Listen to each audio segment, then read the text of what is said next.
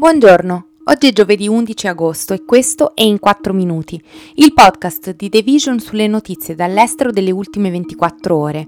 Parleremo dell'imbarcazione naufragata nel mare Egeo che trasportava migranti e delle forze speciali ucraine che sarebbero dietro l'attacco alla Russia in Crimea. A est dell'isola di Carpathos, nel mare Egeo, le autorità greche hanno avviato un'operazione di ricerca e salvataggio dopo che una barca che trasportava decine di migranti è affondata durante la notte tra martedì e mercoledì.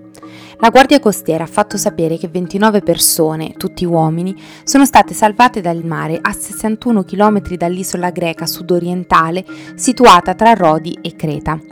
Le persone soccorse provenivano dall'Afghanistan, dall'Iraq e dall'Iran e hanno spiegato alle autorità che in totale a bordo erano tra i 60 e gli 80.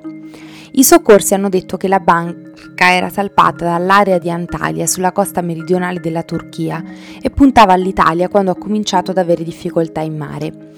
La rotta marittima più comune per i richiedenti asilo provenienti dal Medio Oriente, dall'Asia e dall'Africa è stata passare dalla Turchia alle vicine isole greche, ma con le autorità greche che stanno aumentando i pattugliamenti nell'Egeo e di fronte a notizie ripetute e persistenti di deportazioni sommarie che le autorità greche negano di nuovi arrivati in Turchia senza consentire loro di richiedere asilo, molti hanno iniziato a costeggiare le isole greche e tentare di raggiungere direttamente l'Italia, pur affrontando un viaggio ben più lungo e pericoloso. Secondo l'Organizzazione internazionale per le migrazioni, 64 persone sono morte nel Mediterraneo orientale a partire da gennaio di quest'anno. Martedì una serie di esplosioni ha scosso una base aerea russa chiave nella penisola di Crimea occupata dal Cremlino, uccidendo almeno una persona e seminando confusione tra i funzionari locali su cosa stesse succedendo esattamente.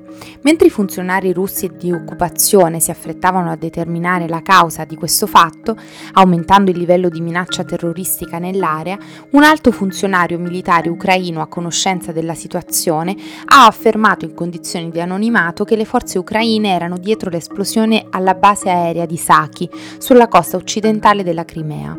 L'aviazione ucraina ha dichiarato che nove aerei militari russi sono stati distrutti alla base, che secondo le autorità è stata utilizzata dalla Russia per lanciare attacchi missilistici contro il territorio controllato dall'Ucraina.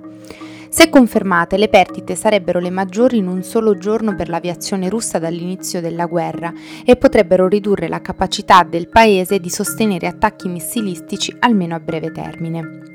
Un attacco ucraino alle forze russe nella penisola di Crimea rappresenterebbe inoltre una significativa espansione degli sforzi offensivi dell'Ucraina stessa, che fino ad ora sono stati in gran parte limitati a respingere le truppe russe dai territori occupati dopo il 24 febbraio.